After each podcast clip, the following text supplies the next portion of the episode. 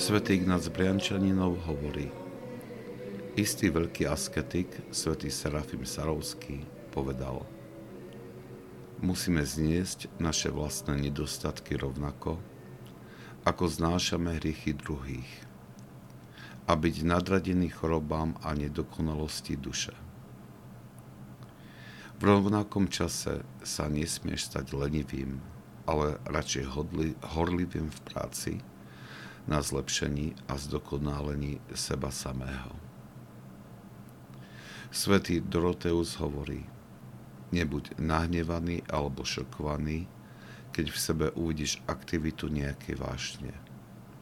Keď sa vášeň prejaví, bojuj proti nej, ovládni ju a vykoreň pokorou a modlitbou. Šok a zmetok, ktorý cítime, keď sa prejaví vášenie potvrdením, že sme ešte nedošli k poznaniu seba samých.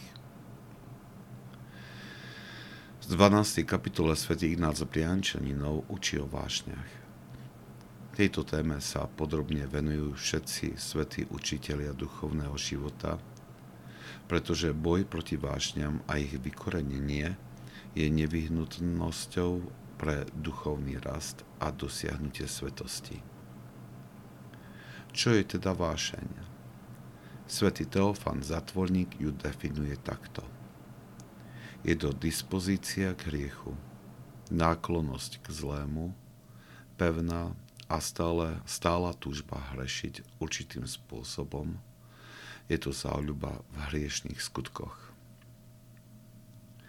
Vášenie je nerozumnou a nezriadenou túžbou Prirodzenou povahou duše je byť Božím obrazom. Vášne sa prebudili po prvotnom hriechu a potláčajú túto prirodzenú povahu duše.